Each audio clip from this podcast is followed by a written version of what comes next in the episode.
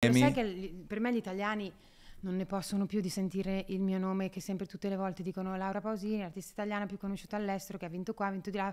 Secondo- io mi sento che la gente si comincia a dire che due maroni, però, capito? Passa dal basement Basement. Bella raga, nuovo appuntamento, nuovo Passa dal Basement, ci siamo, bentornati su questo canale, se ci state guardando su YouTube iscrivetevi se ancora non l'avete fatto, se ci state ascoltando o guardando su Spotify, grandi, continuate a farlo anche lì, restate aggiornati, attivate campanelle, cose perché solo così potete non perdervi nessuno degli appuntamenti, anche perché ci sono appuntamenti storici come quello di oggi. Ciao, io sono Gianluca Gazzoli e sono estremamente felice di aver toccato con mano un effetto in particolare perché attenzione, Laura Pasini è passata dal basement.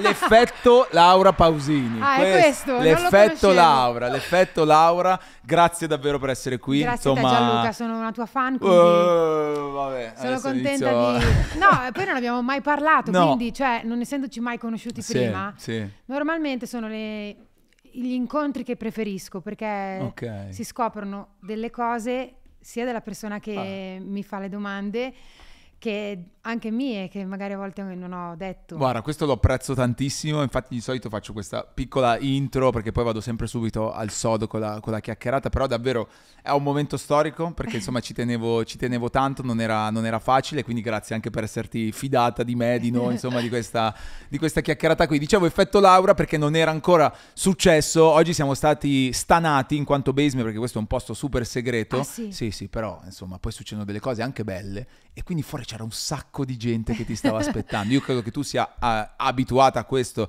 e a molto altro, però che effetto fa insomma sapere che ci sono sempre così tante persone.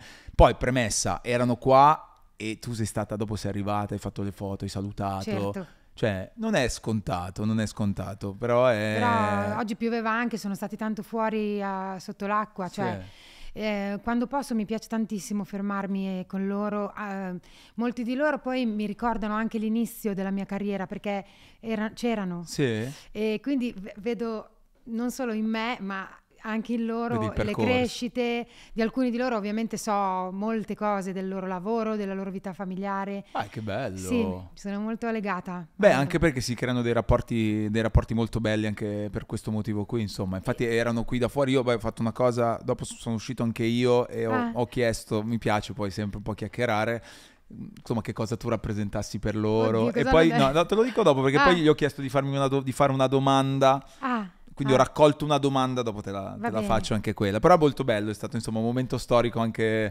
anche per, questo, per questo motivo. D'altronde eh, è, è il bello insomma di, di- di quando la gente ti vuole bene. Io ho sempre riscontrato che nel tuo caso è proprio una questione di, di affetto oltre che Sì, di sì. stima artistica. Ormai dopo 30 anni ho anche capito che alcuni di loro ehm, sono talmente legati a me, eh, più come persona quasi che come cantante, capito? Eh, cioè, eh, a volte mi sostengono anche se magari non gli piace eh, qualcosa che ho fatto di nuovo, ma ci sono lo stesso. È un tipo di rapporto d'amore molto particolare, anche difficile da spiegare per chi non fa il nostro mestiere. Ehm, però io lo sento, siccome l'ho, l'ho iniziato a vivere a 18 anni e i miei 18 erano tipo i 10 di adesso, ehm, quindi li sento proprio molto familiari, capito? Eh, all'inizio, i primi anni, quando non, c'era- non c'erano i social, quindi comunicare con i fan non era facilissimo, arrivavano un sacco di lettere a casa dei miei genitori e mio babbo mi dava proprio un compito settimanale eh, nel quale dovevo rispondere a delle lettere nelle varie lingue. E alcune non riuscivo perché non capivo la calligrafia, pensa che eh, all'epoca Beh, era wow. così. E poi dovevo fare 10 telefonate alla settimana ai fan. Davvero? E que- sì, e questa cosa eh, devo ringraziare molto mio babbo per questo, perché mi ha veramente legato, mi fa molto rispettare la figura del fan. Ah, Questo è bellissimo, non, non lo sapevo e mi porta anche a una sorta di, come dire, educazione anche al successo, non so come sì, dire. sì, sì, è vero, è vero, perché io quando ho vinto Sanremo, la notte che ho vinto Sanremo, eh, sono andata in camera de- di hotel e ho chiesto ai miei genitori che cosa dovevo fare, perché non è che era previsto che vincessi. Ovviamente quando sei lì te speri che andrai bene, però io non avendo mai sognato di diventare famosa, io volevo fare la cantante di piano bar. E- ed era molto difficile Gianluca perché all'epoca c'erano solo maschi che facevano piano bar nella mia zona e quando mi hanno presa a Sanremo eh, subito la mia famiglia mi ha detto non, cioè, non è che va- non vinceremo Non ci quindi- sperare no nel troppo. senso stai tranquilla già è una grande Ok. opportunità e, e quindi quando gli ho chiesto ma cosa fa una persona che diventa famosa perché Sanremo no, è- ha un effetto cioè Sì. veramente tipo come quando uno vince X Factor no? Sì, che sì, dopo il giorno dopo ti conoscono tutti E, Beh, a quel tempo secondo me ancora di più perché c'era solo Sanremo, c'era solo quella cosa lì, milioni di persone che vedevano quella cosa lì, vero, l'impatto vero, era ancora Poi più era da tanto forte. tempo che non usciva una donna e nella, diciamo pi- gi- giovane nella musica, quindi erano tutti molto carini, molto gentili, le mamme, i padri, i ragazzi che le- tutti eh, si sentivano eh, sorelle, fratelli, fidanzati, genitori e io ero invasa dall'amore, veramente. Quindi ringrazio molto mio babbo per avermi educata a come ricevere questo, perché nonostante io di carattere sia molto amica di tutti da Sì. sempre, ehm, imparare a voler bene a una persona che non conosci ma ti ama perché canti non è la stessa cosa. E ehm, portare rispetto a queste persone non è la stessa cosa che quando incontri qualcuno che magari, non so, nella tua scuola piuttosto che nel tuo lavoro, è proprio un altro tipo di rapporto. Io sono molto equilibrata con loro, a volte riesco a fermarmi, a volte no, ma specialmente da quando è nata mia figlia. Mhm. So che tu hai due figli. Sì, sì, Quanti sì. anni hanno? E 5 la più grande e uno e mezzo la più, la più piccola. Rimpiango quei momenti perché la mia ne ha 10 e già... Mi hanno detto che un attimo, eh, che ti giri, ti rigiri e, e hanno subito quell'età e, e anche di più, ecco. Sì, poi adesso con i telefonini, l'iPad, tutto quanto, cioè vivono in un mondo molto più maturo, veloce, Sì. immediato e a me, cioè io quando la guardo e penso a me a 10 anni non, non mi rivedo perché... È cambiato tutto. Sì, sì. E lei per esempio nel rapporto con i fan, che conosce da quando è nata perché mh, al sesto mese di vita sua io ho, ho iniziato a fare un tour di nuovo. Mhm. Ehm, all'inizio era tutto normale, poi quando è diventata sui sei anni così mi ha cominciato a dire che lei aveva paura che i fan mi rubassero. Ah. E adesso delle volte mi dice quando siamo insieme in giro per la strada se per favore non puoi, puoi non Davvero? fermarti perché voglio che stai un po' con me. E quindi devo- per spiegarlo alla Eh. gente non è facilissimo, capito?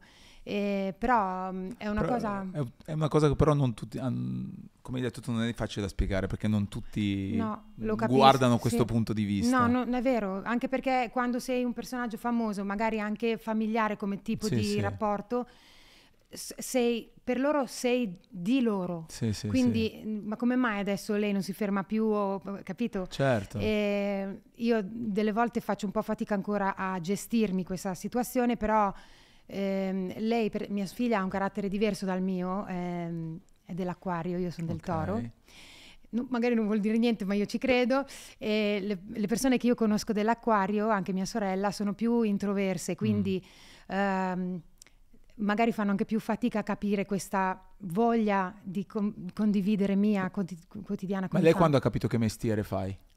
Ma che- mestiere subito, che, che sono famosa forse ehm, sui 6-7 anni, Ah, ehm, quanto non l'ha ancora capito, perché lei va su Spotify e guarda lì in base a quanto, cioè lei vede che Taylor Swift ha e quindi mi dice mamma comunque te non è che cioè, cioè io sono una piccola merda nel senso no, beh, ma Sì, sì. cavolo. allora io poi mi ver- cioè di carattere non sono che gli dico ah ma guarda che io capito quindi gli dico guarda Ma Taylor mm, Swift l'ha vinto. no no, glielo no, devi però no, ogni tanto mi dice "Ehm, Taylor Swift è andata in un- una cosa che si chiama Grammy, ma te ce l'abbiamo in casa uno. Eh, certo, dico, perché- allora diglielo mo a Taylor. No? Quindi la, sua- la sua- la reference della sua età in questo momento è Eh, Taylor, Taylor, Swift. e ah, Olivia Rodrigo sono le sue Ok, preferite. Quindi estero proprio, internazionale, reference internazionali. Sì, italiani asco- ascoltiamo perché in casa comunque a me piace anche ascoltare tutti i giovani che escono, non li conosco tutti, però li ascolta, però lei è, quando è nata, e ti ho detto siamo Sì. al sesto mese, siamo- abbiamo cominciato a, a viaggiare per il mondo, poi io ho condotto per due anni un programma televisivo i- a Miami e quindi lei andava a scuola lì, quindi la sua prima Ah. lingua è inglese. Quindi per lei, anche quando parla con le sue amiche, va, va a scuola in inglese, eh, parla sempre in inglese, quindi le Ok. canzoni gli viene un po' più Sì, spontaneo. sì, per quello, per lei la, la normalità Però le piace anche sentire la musica italiana, le piacciono delle canzoni di Elisa, per esempio, Mhm. le sa, le canta ogni tanto. Eh, le piace Madame, per- anche perché io sono abbastanza fan. Ah, quindi- davvero? sì, Che bello. mi piace molto. E poi sa tutte quelle famose che Chiaro. si sentono in radio, le sa su- subito, come tutti i bambini. Ma eh, do- dove state voi di base? In Italia? Adesso o- stiamo in Italia, siamo a Roma, Ok. eh, da quando lei ha cominciato le elementari. E, e questo di quest'anno, che inizia da- a dicembre, quindi tra poco, eh, sarà il primo tour che faccio con lei che fa le elementari. Quindi Mhm. eh, sono un po' preoccupata perché mh, in Europa non la porto, cerco di tornare la notte da lei perché così non, non salta la scuola. Però in America sono cioè, è un mese e mezzo, sì, non posso andare avanti e indietro, quindi la E lei non con può venire perché sennò salterebbe... No, viene Ah, e, e abbiamo trovato una tutor, ah, ok. e però so- cioè, io che sono, cioè la mia infanzia, le mie elementari non erano così, Sì, quindi sì, sì, mi baso sempre molto su quello che è successo Beh, per me. lei credo che tutto questo però sia una marcia in più incredibile, cioè Forse esperienze, a parte la lingua che è il regalo più, più grande che, quello- che- che si possa fare, poi insieme a tutto il resto... Speriamo. Beh, è come averla nei, nei- nei backstage, cioè Allora- fino al momento prima che tu Sì, sali sì. sul palco? Sì, sì, eh, io quello godo tanto Ah. perché mi sento, mi sento- vabbè, il palco è il posto in assoluto dove io mi sento più comoda, Ok. anche più che in casa, eh. Mm, però avere lei mi fa sentire più tranquilla perché so che è lì e quindi mm, mi sento di proteggerla, che qualsiasi cosa succede non devo chiamare eh, per raggiungerla. Sì, sì, capito? quindi ce l'hai lì. Sì, sei sotto più- controllo, sei diciamo. più- sei più Però lei è un tranquilla. tipetto, eh, perché no, ci mi becca, cioè mi dice, tipo, quando sono andata X Factor, Sì. mi ha detto, prima, strof- prima frase che hai detto stonata. Ma no, tu- sì. cioè così Sì, ti, sì. ti ma- ti Poi mm, martella. papà era vestito, perché mio marito eh, Certo. suona con- nella Sì. band nostra, e ha detto, come mai te ti cambi e papà è sempre vestito uguale? Ci ha fatto il culo per quello. Però- E poi cosa che mi ha detto? Ogni- quando vado in televisione ogni tanto mi riprende. Mazza stata però, Oggi carattere. tipo mm, quando sono andata forse sui Team Music Award mi ha detto che sembrava una suora. No, cioè proprio senza look- pietà lei. Look non va bene. Cioè proprio... che però posso dire, da una parte chiaramente è, è- è comunque tua figlia che ti dice queste Sì. cose, però su tante cose lei ti fa un po' da riferimento, cioè no, da, da benchmark, da bench- però Sì, sì, da- sì. come riferimento su, insomma, un respiro anche di, di altro. Secondo me sì, perché lei vede con degli occhi diversi dalla mia generazione, quindi il tipo di giudizio anche su altri musicali a me interessa comunque. Ok, beh questo è interessante, cioè Sì, un sì. po', ti serve a sondare. Vedrai adesso quando sono un po' più grandi tuoi, ti, ti interesserà, ti piacerà scoprire questa cosa. A volte ti darà anche molto Sì, fastidio. ma infatti io, io era quello che poi volevo dire, secondo Sì. me a quel punto ti fa anche un po' paura quello che potrebbero Porca dirti. vacca, ragazzi, io veramente delle volte quando ho fatto il disco avevo paura a farle sentire. Ma tu le gliele fate sentire eh, come... Le senti- Guarda, noi abbiamo uno studio in casa, Sì. quindi lei le sente, Beh, quindi certo. entra, vede, sente. Eh, mi dice sempre le sue preferite, oppure mi dice questa, questa parte, mi dice delle cose che a me non mi interessano. Dico, vabbè, ma non è che deve interessare tutto a te. Non è che ti devi riconoscere Cioè, per esatto. forza in queste Ehm, dinamiche. Però di base, non- non mi- non- adesso sono, magari ti dico solo le cose che fanno ridere più cattive, però è, è molto affezionata ovviamente Beh, ai suoi credo. genitori. No, e- poi ave- hai due genitori che fanno lo stesso mestiere, o comunque meglio, sono, sono comunque insieme Sì, sì. nell'azienda di famiglia, ecco, Esatto, mettiamola sì. così. Poi al nonno che comunque mio Eh beh. babbo faceva piano bar, cantante, sch- ha Sì, sì, musica. sì, sì. Eh, il fratello minore, eh, che non è mio figlio ma è mio figliastro, che comunque fa il cantante, scrive, è un produttore. Cioè lei da quando è nata in casa c'è sempre musica, c'è sempre stato lo studio. Sì, sì, quindi c'è nata È tutto questa- normale, su- studia pianoforte questa da quando è piccola è bravissima, molto più brava di me. E, poi ha, ha le sue caratteristiche, Sì, sì, io vorrei che fosse un po' più affettuosa, invece lei è molto più sicura di me, Mm. ecco. Beh, eh, È strano, è sintomo, boh, non so, vari caratteri, però c- questa generazione un po' ce l'ha questa, questa, questa cosa. Tra l'altro, appunto, in, in questi giorni, l'altro giorno a X Factor non ci siamo incrociati per un pelo, però ho osservato, poi ho visto Anch'io ho tutto. te. Eh, grazie, mi fa molto piacere, oltre che impressione questa cosa. Però, eh, insomma, stai- stai- c'è tanta attesa e c'erano anche tutte queste persone qui, c'è tanta voglia di Laura, perché comunque era un po' di tempo che non usciva qualcosa di nuovo. Sì, no? sono cinque anni che non esco con un inedito ed è anche la prima volta che tra un disco e l'altro passa così tanto tempo. Normalmente sono molto produttiva, specialmente quando sono in tour, scriviamo sempre tantissimo, però nell'ultimo tour che ho fatto nel 2018 eh, ero un po' un po' provata, diciamo così, cominciavo a sentire delle voci eh, attorno a me di persone anche importanti della mia casa discografica che mi facevano c- capire che eh, c'era qualcosa che non, non li convinceva più mm. di me o comunque stava, gli anni stanno passando. Comunque sono cose che ti dicono. Non... Cioè, hai sentito questo tipo di, sì, sì. di, di feedback? O sì, dall'Italia, dal Nord America in particolare. Quello che però, mh, mm, cioè, se sente questo Laura Pausini, vuol dire che è proprio, stanno succedendo delle cose, no? Sì. Nel mondo della musica in generale. Sì, sì, no, non, cioè, non oso immaginare le persone che magari entrano adesso nel mondo della discografia, perché vedo che è molto diverso proprio l'approccio anche della casa discografica come tipo di investimento su un ragazzo giovane che è basato molto spesso su un singolo piuttosto che costruire una carriera che eh, negli anni 90 con me non è stato così. C'era più una progettualità sì. attorno... Cioè, a me ha colpito anche il tuo ultimo album, non vorrei dire una cavolata, è un concept album. Sì, cioè, il concept album è un concetto, per chi non lo sapesse, eh, dimmi se dico una cavolata, dove comunque c'è una storia dentro. Sì. Cioè, ogni canzone è lì per un motivo, sì. quell'ordine è così per un motivo. E, ed è una cosa che discograficamente oggi può sembrare strana perché escono dei singoli dove invece non escono quasi più gli album, ne escono dei singoli. è vero, ma infatti questa cosa eh, mi, mi, mi spaventa un po', mi mi incuriosisce da una parte, dall'altra mi preoccupa perché io non sono molto capace di, ancora di vedere questo nuovo modo di lanciare la musica. Eh, la osservo molto negli altri, nei giovani e negli altri miei colleghi, però io um, ho 30 anni di carriera e 49 anni di vita e ho bisogno di utilizzare ancora la musica come facevo quando non ero famosa. Cioè, eh, per comunicare qualcosa? Sì, uh, una volta lo facevo cercando quel cantante che comunicava qualcosa a me. E dopo quando mi è successo a me di essere quella che registra, ehm, ho sentito la necessità di voler dire le cose, cioè perché te ti senti completamente nudo davanti a chi ti ascolta e mh, la mia più grande paura è sempre stata quella di, mh, non fa, di cioè che la gente non capisse che quello che sta sentendo io lo, lo penso davvero. Mm. Eh, mettersi davanti a una televisione sapendo che sei giudicato comunque, questo da sempre, anche prima dei social, significa avere un tipo di coraggio, non solo egocentrismo, ma, ma anche coraggio, che non è così scontato avere perché fai il cantante. E se io mi sento serena e tranquilla quando la canzone è veramente che parla di qualcosa che io sento fortemente dentro di me. Questo mi è successo fino a, al 2018 perché ho sempre cantato canzoni che parlavano di me.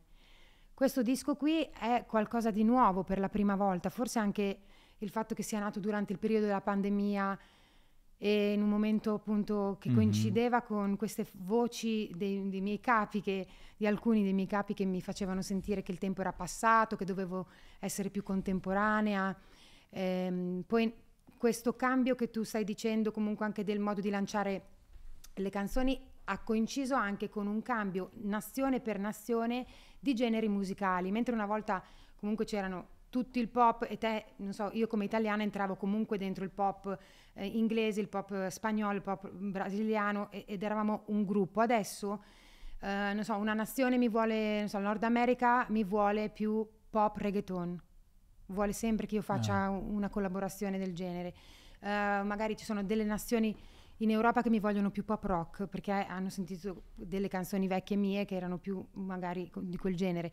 La Francia mi vuole sempre più acustica, cioè ognuno mi manda a dire che cosa si aspetta da me e questo a me mi ha mandato molto in crisi perché io la responsabilità da quando vinco i premi ce l'ho sempre di più e ho l'ansia di non essere capace di migliorarmi.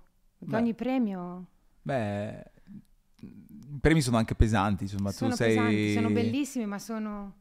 Se, se, cioè, hai una responsabilità, come, come dici tu, e, e, in quel caso come, come rispondi a te stessa in quel, in quel frangente? All'inizio me la faccio molto sotto e dico, vabbè, basta, ho già dato.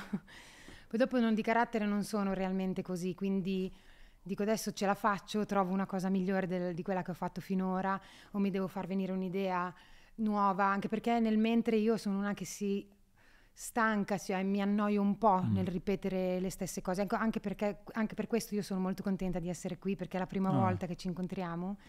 E delle volte, sai, in 30 anni ci sono dei giornalisti che ho incontrato Tantissime volte, certo. cioè, 500 volte, Sì, che sì, cosa sì, ti chiedono, sanno già tutto. Sì. E, mm, la stessa cosa nella musica, ma è molto in contrasto con il fatto che io dentro di me non sono molto cambiata.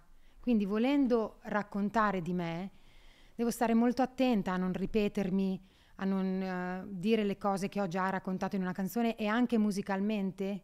Per questo nel nuovo disco ho chiamato un sacco di produttori nuovi e Ma giovani. infatti ho letto anche altri artisti italiani, amici, Sì. leggevo di Biagio, Sì, sì. leggevo, leggevo anche di, di- di artisti giovani. Con, Franco con- con Franco 126. 126. Eh, c'è vabbè, Tommaso Paradiso, c'è mm, Riccardo dei Pinguini, ci sono un po' di artisti, c'è Michele Bravi. E lì come funziona quel tipo di... Cioè, loro ricevono una chiamata da Laura Pausino, comunque sanno che c'è questo interesse, in qualcuno nel tempo hai visto qualche emozione particolare per questo? Ehm, no, non ho chiamato nessuno. In realtà l'unica persona che ho chiamato è stata prima di fare l'album, quando ho fatto il docufilm, Mhm. e, e ho chiamato Madame. No, E le ho scritto mentre era a Sanremo che cantava voce, eh, per dirle che mi piaceva tantissimo e poi da lì ci siamo sentite e le ho detto mi piacerebbe che, mi, che scrivessi qualcosa per me e poi da lì è nata la canzone che era diciamo la colonna sonora del mio docufilm, si chiamava Scatola.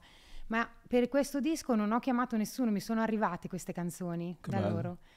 Eh. Ehm, ci sono anche altre canzoni che mi sono arrivate mh, da altre persone famose che non ho scelto perché erano fuori dal concetto che ho cominciato a costruire con anime parallele, perché eh, ogni, come hai detto te, ogni canzone ha un motivo di esistere anche nell'ordine in cui sono state messe nell'album.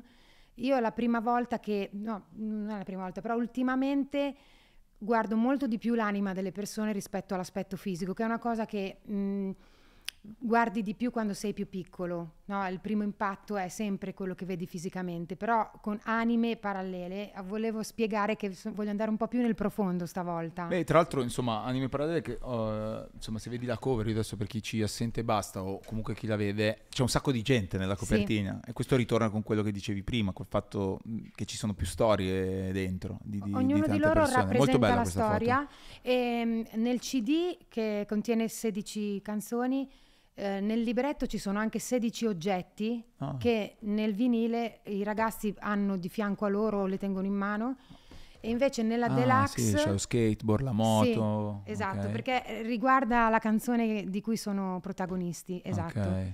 Molte di queste canzoni sono eh, state raccontate da delle persone a me Mhm. e due in particolare sono due mie fan. Ehm, e che so- una delle quali è fotografata con me perché l'ho fatta venire a Roma sul set fotografico, si chiama Alessia. Ma c'è la- in questa foto? Sì, sì, è la ragazza dietro i miei genitori, che quelli vestiti da sposa sono i miei genitori. Sì. La ragazza con i capelli neri, Questa lei, lei si chiama Ok. Alessia, Sì. è, è di Torino, è una ragazza che mh, un po' di anni fa mi chiamò in una radio eh, mh, chiedendomi aiuto e quindi la, la contattai in privato mh, dopo che era uscita dalla diretta e mi disse che ehm, il padre la violentava. E è stato un- molto scioccante eh, seguire questa storia per me e soprattutto per lei. E, mh, sono stata tanti anni in contatto, lei mi chiamava ogni volta che suo padre la picchiava, quindi io sentivo in diretta quello che succedeva e eh, chiamavo i- sia la polizia che i carabinieri, glieli mandavo e ogni volta che andavano lì eh, tornavano perché eh, dicevano che non era successo niente. Ehm, dopo un po' di anni la polizia mi ha suggerito di non intromettermi perché mi stavano per denunciare visto che sapevano che ero io che chiamavo. Ehm, però con Alessia io ho sempre cercato di tenere un rapporto, diciamo, anche da lontano. Nel mentre lei è diventata maggiorenne, è riuscita a scappare da quella situazione, è riuscita addirittura a farsi una famiglia, ha due bambini piccoli adesso e ho deciso di raccontare questa storia dicendo anche il suo nome perché lei quest'anno ha pubblicato un libro Ah, a mia insaputa nel quale mh, ci sono anch'io Perché racconta questa Sì. cosa? e, e quindi ho deciso di, prima senza dirglielo, di scrivere la canzone, si chiama Flashback, che è dedicata a chi subisce violenza. però è, ispirata da lei perché chiaramente cioè, si parla di weekend, lei in particolar modo aveva paura dei weekend perché veniva portata via dal padre, insomma ci sono delle Mamma cose mia. molto E tu, personali. cioè, per tanti anni questa cosa non la sapeva nessuno, cioè la sapevi solo tu e Sì, lei. eh, mm, la sapeva sua E sorella. la polizia, e- insomma, i sì. diretti interessati, Sì, sì, diciamo. sì, chiaro. Cavolo. Ehm, quindi l'ho chiamata e le ho detto Alessia ci vediamo, vieni che ti ho un giorno libero, vieni. E quando è arrivata a Roma Ah, non non, sapeva, sapeva. che era il set. Le ho fatto prima sentire il provino della canzone nel camerino e poi gli ho detto la scatti con me la foto. eh, perché la, la storia è tua, se, ci tie- se- se ti va bene, se, e lei mi ha detto di sì e quindi lei è al mio fianco in questo progetto e sono Wow. molto contenta. E poi c'è il ragazzo con la moto, Sì. che non è il vero protagonista ma è un attore, perché purtroppo il vero protagonista non c'è più, ha avuto un incidente stradale e la, la ragazza alla quale ho dedicato questa canzone che si chiama Vale la pena è una mia fan che ho conosciuto qualche anno fa in un ospedale perché lei lavora lì. E quel giorno mi sono sentita che questa persona, sai quando hai dei click con delle Mhm. persone e dici "Mm, questa è proprio un tipo di ragazza che può essere una mia amica. E quindi ci- ogni tanto ci siamo scritte in questi anni in privato, per esempio su Instagram. Una mattina mi sono svegliata e le ho mandato, non so perché ho pensato a lei, ho mandato un messaggino e lei mi ha risposto dicendomi mi stai scrivendo perché hai saputo che lui è morto? E non lo sapevo. E da lì abbiamo cominciato a parlare tantissimo e mm, lui era il, il più grande fan di Vasco Rossi e lei è veramente una mia grande fan. E, mm, nella canzone che ho scritto c'è quindi la una strofa da una mia vecchia canzone che si chiama Una storia che vale e che è la canzone preferita di Virna, que- così si chiama lei. E, mm, e c'è anche una strofa di Vasco, che è canz- la canzone preferita di questo ragazzo che purtroppo non c'è più, che ho citato perché eh, nella canzone Vale la pena io racconto questa storia, non, non parlo dell'incidente, ma parlo del fatto che mh, per quanto, qua- sai, quando perdi una persona che è stato il tuo amore e sei molto giovane, eh, ricominciare non è così semplice, anche ti, ti chiedi anche se veramente hai- eh, è valsa la pena eh, passare quegli anni insieme o se avevi perso tempo, eh, ti fai delle domande domande. particolari. E, e quindi eh, è per questo ho scritto la canzone per lei, insieme ovviamente agli altri autori. E, mm, ogni storia che c'è qui dentro è vera ed è molto diversa l'una dall'altra, sono molto diverse anche musicalmente, perché questo disco è dedicato all'individualità e alla differenza tra gli esseri umani. Quindi volevo che anche i suoni passassero a volte a essere molto elettronici o up tempo o mh, più classici e anche mh, con delle sonorità minori che quindi fanno la cosa molto più malinconica e appunto classica. Ehm, si sentono molto rispetto agli altri dischi le differenze eh, sia nelle storie scritte come testi che musicali. Allora, per fare tutto quello che, che- che hai raccontato adesso, che insomma sono delle storie pazzesche in musica, eccetera, ci, ci vuole tempo. Quindi Eh. per forza ci vogliono gli anni che sono passati, devi vivere la vita, devi fare delle cose. E, e oggi paradossalmente sembra, sembra un po' impensabile riuscire a avere degli anni per scrivere un disco. Sì. Però qual è secondo te il valore e la differenza che fa fare un lavoro di questo genere che comporta tutto quello che hai raccontato adesso, anche un certo, come dire, dispendio emotivo, cioè tu Molto ti porti, emotivo, ti porti sì. un po' di robe anche dietro, no? Eh, ma è questo che alla fine mi, mi- mi attrae nel fare musica, è proprio l'emotività.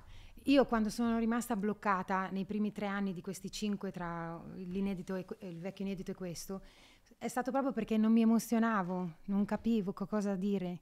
Cioè avevi bisogno di qualcosa che risbloccasse. Sì. Io credo che, come dicevi prima, con una carriera come la tua, cioè bisogna trovare sempre degli stimoli Eh, nuovi a un sì. certo punto. E tu in questo caso gli stimoli li hai trovato nelle persone che ti seguono. Esatto, sì, esatto. Ok. Perché dopo 30 anni se parli sempre di te e te non cambi più di tanto, cioè maturi, cresci di età, Ah. però io ho dei valori che rimangono quelli.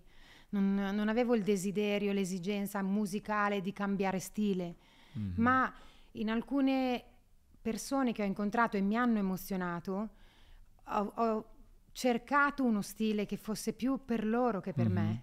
Beh, questo è bellissimo. Tra l'altro si sposa anche con una cosa che mi veniva in mente che ti avrei voluto chiedere, che è un po' basata su... cioè, quando uno immagina il tuo percorso, io lo immagino sempre in, in costante ascesa dall'inizio, no? Pian pianino, tanti passi e tante cose grossissime, e quasi non vedo in mezzo, da spettatore, da, da ascoltatore, un momento di down grosso, cioè Mm. un momento che però è difficile pensare che per una... cioè una cosa che sto scoprendo grazie a questa avventura, a queste chiacchierate molto belle, è che soprattutto chi ha un percorso o come il tuo, che è uno dei più importanti, deve avere, cioè ci sono dei, Dei momenti, momenti di down. down. Cioè tu hai avuto dei momenti, non dico da mettere in discussione, tu- cioè, già quello che mi dici adesso mi fa impressione, no? Però ci sta che a un certo punto ti rimetti, devi rimettere in gioco. Mhm. Eh, però non so, ci sono stati dei momenti Diciamo lungo la strada. artisticamente non mi è mai successo e questo mi ha anche spaventato perché ho sempre visto come te stai raccontando che eh, nel mondo artistico ma anche nel mondo sportivo ci sono dei Eh momenti beh, sì. dei alti e bassi. Noi in fondo siamo un po', almeno chi ha una carriera simile alla mia, siamo un po' degli atleti perché anche noi dobbiamo avere delle regole, delle discipline da, da, mh, seguire perché sennò non reggi eh, fisicamente a stare tutto l'anno sempre in giro, in giro, in giro, in giro e cantare perché è comunque un muscolo anche questo. Sì, sì, no? assolutamente. Ehm, quindi mi spaventava il fatto che non c'erano mai questi down e la cosa che mi ha messo, una delle cose che mi ha messo in crisi in questi cinque anni è stato che nel periodo dove tutti, tutto il mondo eravamo in down nella pandemia, a me mi succedevano delle cose giganti perché eh, il Golden Globe l'ho vinto nel pieno della pandemia, io ho fatto la diretta da casa, non potevo andare là, eh, gli Oscar sono andata là, ma era tutto stranissimo perché non potevi entrare, cioè potevamo entrare da soli, senza nessun accompagnatore, senza, sai, agli Oscar vediamo tutte Eh sì, queste grandi... certo. Non C'erano c'era. due fotografi che facevano le foto per tutte le nazioni, e non potevamo stare vicini l'uno all'altro, cioè era tutta una situazione e, e in più a casa avevo gente che stava male, amici che perdevano parenti, cioè mi sentivo molto a- cioè, scombussolata dentro di me perché continuavo a chiedermi perché mi succedono a me tutte queste cose belle mentre eh, fuori io mi sento uguale agli altri, capito? Dunque eh, a livello personale mi sono successe due o tre cose pesanti negli anni che poi grazie a- proprio alla musica sono riuscita a superare, in particolar modo nel 2004, 2005, 2004-2005 quando ho fatto il disco che si chiamava Resta in ascolto dove mi sono trovata improvvisamente da sola eh, sia lavorativamente che mh, nella mia vita privata eh, con- non avevo più quelle persone con le quali lavoravo e vivevo che mi dicevano però negli anni che senza di loro non avrei fatto niente. Io, siccome sono molto credulona e non ho un- una grande autostima, eh, sono cascata in pieno in quella cosa e sono andata molto in down. E, e quando ho scritto il disco di Resta in ascolto l'ho cantato, l'ho prodotto da sola eh, per la prima volta con una paura allucinante, però è il primo che ha vinto il Grammy. Quindi quel giorno lì, quando ho vinto il Grammy, ho detto ce la faccio da sola, hai visto? Perché io, cioè ci sono tante piccole cose che ti dovrei spiegare. Per esempio, quando ho lasciato la casa dei miei genitori, io non ho fatto il percorso che vai a vivere da solo con un tuo amico, sono andata subito a vivere col mio fidanzato e già ero famosa nel mondo. Quindi ehm, non avevo mai dormito da sola in tutta la mia vita fino al 2005. E, mm, avevo- pensavo di non riuscire a tenere una casa da sola, a, eh, cucinarmi, a, a gestire la spesa, a, a pagare le bollette, cioè c'erano delle cose che io avevo paura di non saper fare ed ero già grande. E quindi sono andata in terapia, sono andata da una psicologa qui a Milano, perché vivevo a Milano. in E che quel- ai tempi non era un tema attuale come No, no, oggi. non lo era per niente, anzi i miei genitori quando l'hanno si saputo sono preoccupati. molto, ma a me mi ha salvato quella signora, perché io dopo che ho fatto eh, con lei terapia ho cominciato a fare il disco di Resta in Ascolto perché avevo di nuovo un, un po' di coraggio di, di ricantare perché non volevo più farlo.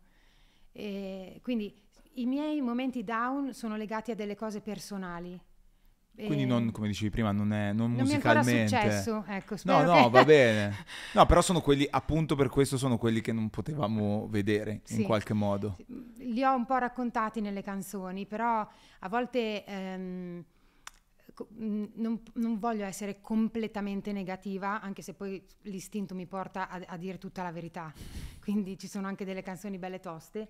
Eh, che magari non sono neanche diventati singoli, quindi sono meno famose Ok. a livello popolare. Però chi ti, sa. eh, esatto, chi ti segue sa, sa- sa tutto, o meno, gli riesce a riconoscere tra Sì, le sì, righe, sanno, perché poi sanno. la musica la musica ti porta a quella, a quella cosa lì. E beh, insomma, mi, mi colpisce molto, però fa parte, credo, quelle cose poi hanno reso anche la tua musica speciale probabilmente Spero per tanti motivi. E vabbè, il, il discorso insomma anche della, della terapia, dicevo, all'epoca non era una cosa attuale come oggi e tu hai avuto il coraggio di dire vado a farlo, cioè Sì. voglio provare, perché la vedo come una... Sì, sì, perché mi sentivo proprio che non riuscivo a fare niente da sola in casa. Sì, sì.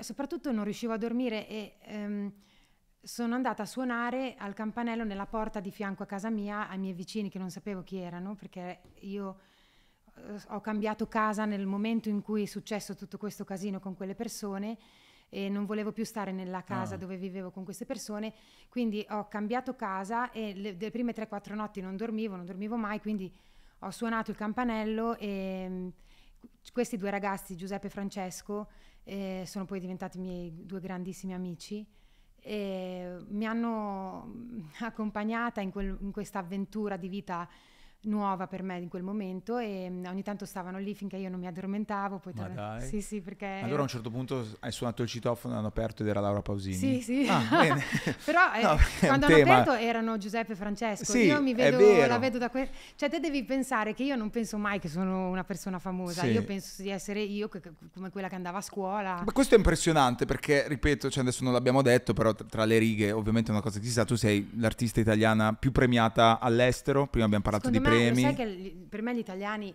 non ne possono più di sentire il mio nome che sempre tutte le volte dicono Laura Pausini, artista italiana più conosciuta all'estero, che ha vinto qua, ha vinto di là. Secondo- io mi s- sento che la gente comincia a dire che due maroni, però, capito? cioè, e, e quindi io non- cioè, a volte mi sento anche un po' a disagio con questa roba, però... eh, Eh beh, allora, perché fa parte di un, di una- di un concetto per cui deve esserci sempre un sottotesto in qualche modo a... Non dico a giustificare le cose, però quelle cose ci sono. Tra l'altro mi ha fatto piacere perché ho visto che hai girato con molta attenzione il basement, hai visto un po' di cose, hai osservato e... Tu hai un posto tipo questo nella tua vita? Ho una camera dove tengo tutte le, le cose a cui tengo di più. Ok. Sì. E poi ho in realtà una cosa che fa un po' ridere, mi fa anche sentire un po' morta, però vabbè. I miei genitori, adesso ti Eh. spiego perché, sembra un ossario, però vabbè. Eh, I miei genitori mi hanno lasciato la casa dove abbiamo vissuto eh, fino a quando io avevo 18 anni. Quindi quando... c'è la tua stanza... Diciamo che non è solo la stanza, proprio la Tutto. casa è diventato il fan club. Ah. Perché la, la settimana dopo che sono tornata da Sanremo, nella- davanti alla casa dei miei genitori c'erano le tende, cioè la gente dormiva lì. Ah. Quindi mio babbo, che è molto fanatico, molto più di me, eh, mi ha detto: Allora adesso qui ah, bisogna fare qualcosa, bisogna fare qualcosa per tutti questi fan. Facciamo che la nostra casa diventa la casa dei fan. Allora, hanno- i miei genitori e mia sorella hanno vissuto lì per altri 6-7 mesi e poi dopo non ce la facevano più perché suonavano il campanello giorno e notte. E quindi quella casa è stata museo fino a quest'anno e poi purtroppo per l'alluvione siamo un po' in ritardo, ma eh, diventerà un museo. Ah, Quindi te, te entri e di- cioè, fa un po' pressione Vabbè. perché te lo giuro ogni tanto mi sento morta perché No, sai, vabbè, però cioè- almeno, almeno lo vedi, nel senso, Sì. vedi gli effetti. No, i ragazzi che sono iscritti al fan club eh, vanno a visitarlo e a loro piace toccare la giacca di Sanremo, i E premi. dai, cosa c'è ad esempio in Ci questo sono tu- museo? c'è tutto, ci sono tutti i vestiti più importanti, quello di Sanremo, eh, quelli dell'Eurovision, quelli di... eh, dei sono Grammy. proprio quelli? Sì, sì, Ok, originali. li metti sì, lì, sì. ok. E alcuni fanno, cioè, mh, fa impressione quello di Sanremo a 30 anni, però è Sì. rimasto intatto, intatto. Sì. Il mio babbo ha conservato, te l'ho detto che è un po' Beh, fanatico. grande tuo papà. E poi c'è, non so, tipo il mio patenti- la patente ro- il foglio rosa. Foglio rosa. Il- c'è il foglio rosa di Sì, sì, Pausini. Esatto, adoro, perché lui ha conservato delle cose che per me dico, ma che gli frega la gente? Vabbè, poi eh, gli occhia- i primi occhiali da vista che portavo a scuola, e poi ci sono tutti i premi, quindi c'è il Grammy, c'è, ci sono tutti Ah, que- quei premi sono lì, quindi. sono lì, è tutto lì e ovviamente la casa è tipo blindata che neanche se ci fosse dentro il Papa. Vabbè, però ci sono i premi. Cioè, no, perché eh, mio babbo se gli rubano un premio da- Impazzisce. cioè, no, potrebbe morire. Ehm, però guarda, molti premi quando li ricevi ti danno un certificato con un uh, codice Mm. che se qualcuno te li ruba o se li perdi, loro te lo rimandano. L'unico che Ah. perderei sarebbe quello di Sanremo perché, Perché non, non è così. Beh, bisogna fare qualcosa anche eh per sì, questo, cioè, bisogna aggiornarsi. Beh, lì, da lì è, è partito, è partito tutto. Sì, cioè, da sì. Sanremo è, Per me, quando me lo chiedono, quelli dei Grammy, che ultimamente abbiamo fatto delle cose con loro, mi hanno chiesto in un'intervista qual è il mio premio più importante e io ho detto Sanremo Festival. Sorry Grammy, eh, but Sanremo. Eh, no, vabbè, ma da lì, scusa, è successo tutto. Se non c'era quello non andavo da dove che andassi, andavo a Forlì. Lì quanti anni avevi? Quanti anni avevi? 18. Allora, eh, ovviamente nella, nella, nella, nella, favola di Laura Pausini c'è il fatto, tu gli hai detto prima, io volevo fare il piano bar. Sì. E questa è una cosa, cioè il, il tuo sogno, il tuo tu andavi con tuo papà in giro per... Uh, per i locali sì, a, della fare Romagna. della Romagna ci sono anche dei video ancora che, Sì. che girano che effetto ti fa rivederli e insomma comunque quanto quel percorso ti abbia un po' comunque forgiato Sì, sì, beh, intanto mi ha dato molta disciplina perché mio babbo non è che mi faceva andare lì, cantavo e andavo via, cioè montavo gli strumenti con lui, preparavamo comunque un repertorio in base a dove andavamo perché tipo quando facevamo il- un ristorante a Bologna che adesso non c'è più, si chiama Napoleone, eh, lì facevamo un tipo di mh, repertorio più diciamo classico tradizionale. e mentre quando andavamo a Cervia in piazza d'estate volevano cose più eh, internazionali Mhm. perché c'era un sacco di gente straniera. E quindi mi- ci preparavamo molto, io avevo la- il mio libretto con le mie canzoni, poi dovevo fare i cori a lui. Mio babbo aveva organizzato al tempo, pensa, è talmente particolare mio babbo, aveva organizzato un karaoke, Mhm. ma nel tempi che non c'era il karaoke. ah cioè di- prima ancora del Sì, karaoke quello esatto. famoso E quindi eh, la gente che veniva in piazza poteva fare questa gara, io facevo la valletta. ah sì Ogni tanto vedo delle foto. Non ho tantissima roba perché all'epoca non c'erano i telefonini. No, però ti è quindi- capitato qualcuno che magari ogni tanto lo becchi Laura, ma io ti ero venuto a Sì, sentire sì. al bar, non lo so. Guarda, mi è capitato e alcune di loro me le ricordo bene perché alcuni, avevamo i fan. ah, certo. Quindi c'è una ragazza che si chiama Claudia Rossi che l'ho ritrovata su Instagram eh, tipo due anni fa e mi ricordo benissimo di lei che veniva tutte le sere e sono- mi ha molto emozionato Beh, rivederla. cioè, qual era il tuo cavallo di battaglia nel momento del piano bar? Era ehm, The Best di Tina Turner. Ah, lì, vabbè, una robetta, insomma. No, beh, lei mi è sempre piaciuta molto, e- però venivo molto sgridata perché il vero piano bar Eh. è un po' ehm, di sottofondo. Io, Non- non- tu invece eri purtroppo travolgente, eh, diciamo. Sì, cioè io non sceglievo Cioè, il, il vero piano bar è lì di accompagnamento e tu sei a cena e continui a parlare con i tuoi Esatto. amici. Invece canta Laura Pausini, o comunque in quel momento, Anche sempre Laura c'ha Pausini, anche tuo papà, Eh, cantavate e... Però lui era famoso nella mia zona, diciamo, nell'Emilia Romagna veniva apprezzato anche per questo, faceva un repertorio, era veramente bravissimo Sì. a cantare, quindi aveva tutto proprio il suo pubblico che lo seguiva anche nei ristoranti o nelle cose così. Io quando ho iniziato eh, cantavo tutte le canzoni delle donne italiane Mm. e quindi non vedevo l'ora che arrivasse Sanremo perché facevo a gara Eh, con sì. mio babbo quante canzoni cantava lui e io e di solito c'erano sempre poche donne quindi poi per fortuna arrivavano questi duetti Minghi Mietta e dico eh vai canto È anch'io ecco e, mm, eh, diciamo che eh, non riuscivo a cantare molto sottovoce mi ricordo che l'unica che riusciva a fare un po' bene era quella di mm, eh, Rossana Casale che si chiama Destino Mm. che era tutta in falsetto, che per me è sempre stato un po' complicato. Io non ho tantissimi falsetti, non ho tutte le vocali buone in falsetto. E quindi mio babbo mi diceva: quando ci vengono a sgridare, fai destino. e alla fine facevo quella lì. Però io ho un volume forte di voce anche Sì. quando parlo, delle volte mi trattengo. Ah, Però sì? in, Rom- in Romagna, te conosci persone della Ma- Romagna? no, poi sono molto legato a quel, a quel territorio. Di base la gente parla fuori. Allora! Sì, sì, sì, sì. Però è bello per questo, insomma, Sì, ti sì, dà a me piace. accoglienza anche per, per questo motivo. Solo che per me cantare... Ma scusami, c'era la, la- a parte che non oso immaginare il rapporto, quanto vi vogliate bene tu e tuo papà dopo Eh. che avete vissuto tutto questo. Però eh, c'era una vostra canzone, cioè che poi avete eh. ricantato su dei palchi più importanti. Allora, quando facevamo Piano Bar, la canzone, due canzoni erano le nostre famose ed erano Ti lascerò di Anna Oxa e Fausto Leali e Unforgettable di eh, Nat King Cole e la figlia. E però dopo, quando lui è venuto, delle volte è venuto sul palco con me, lui, il suo cantante preferito è Asnavour. Ah, ok. E proprio- quando lui, quando Asnavour mi chiamò per cantare con lui anni fa, cioè mio babbo è svenuto Ciao. e quando fa- facemmo il tour in quell'anno lì, non è che gi- giravo con Asnavour ovviamente, Sì, sì. ma eh, chiamavo mio babbo sul palco per fare la parte di Asnavour. Beh, che bello, era però. sì, sì, è Mamma bellissimo. mia. Ma poi ho visto tuo papà è andato a The Voice, a Sì, The Voice guarda, Senior. Lo sai che non lo sapevamo noi. No, davvero? Perché io non avrei voluto, cioè nel senso, eh, vedere un parente in tv delle volte fa sempre ah vabbè è andato lì perché il parente di là Mhm. a me questa cosa qui mi fa star male quindi non, non avrei voluto. Però niente lui dice ah mo l'anno scorso c'è andato anche il babbo di Giorgia allora ci posso andare anch'io e quindi Come lo io, tipo, io e Giorgia ci siamo chiamate Ah, per sì? dire ma come siamo messe con i genitori che vanno a The Voice vabbè eravamo tutte e due disperate e- però lui è andato a fare il provino da solo lo sapeva mia mamma però che non mi ha detto niente perché lei è la vera sua complice Ah. e poi eh, la sera che è andato in onda mi hanno chiamato il pomeriggio per dirmi che mio babbo sarebbe andato a The Voice. Ho detto, ah, Vabbè. ma non è una domanda quindi.